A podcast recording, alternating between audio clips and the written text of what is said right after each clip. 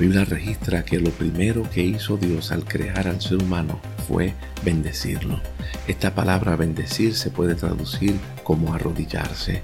Nuestro Dios lo primero que hizo fue adorarnos, darnos el valor que realmente tenemos. En el Nuevo Testamento hay una palabra que se traduce como adoración. Es la palabra proskuneo. Pros quiere decir estar cara a cara. Kuneo viene de la palabra koinonia, estar en compañerismo cara a cara el uno con el otro.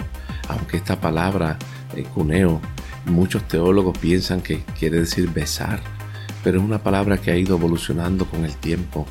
La realidad es que estamos cara a cara en compañerismo con nuestro Dios, donde podemos encontrar el valor mutuo el uno con el otro, donde nuestro espíritu unido al espíritu de Dios encuentra el valor tan inmenso que tiene, y de esa manera podemos expresar todo nuestro amor a aquel que nos ama incondicionalmente.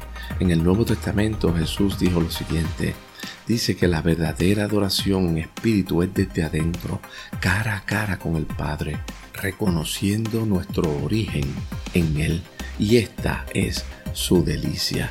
Gloria a Dios. Esta semana podemos comenzar adorando a nuestro Dios, teniendo una relación íntima cara a cara con Él, reconociendo el valor de Él y reconociendo nuestro valor en Él mismo, sabiendo que su amor nos levanta. Él siempre nos está levantando porque nos ama de una manera especial.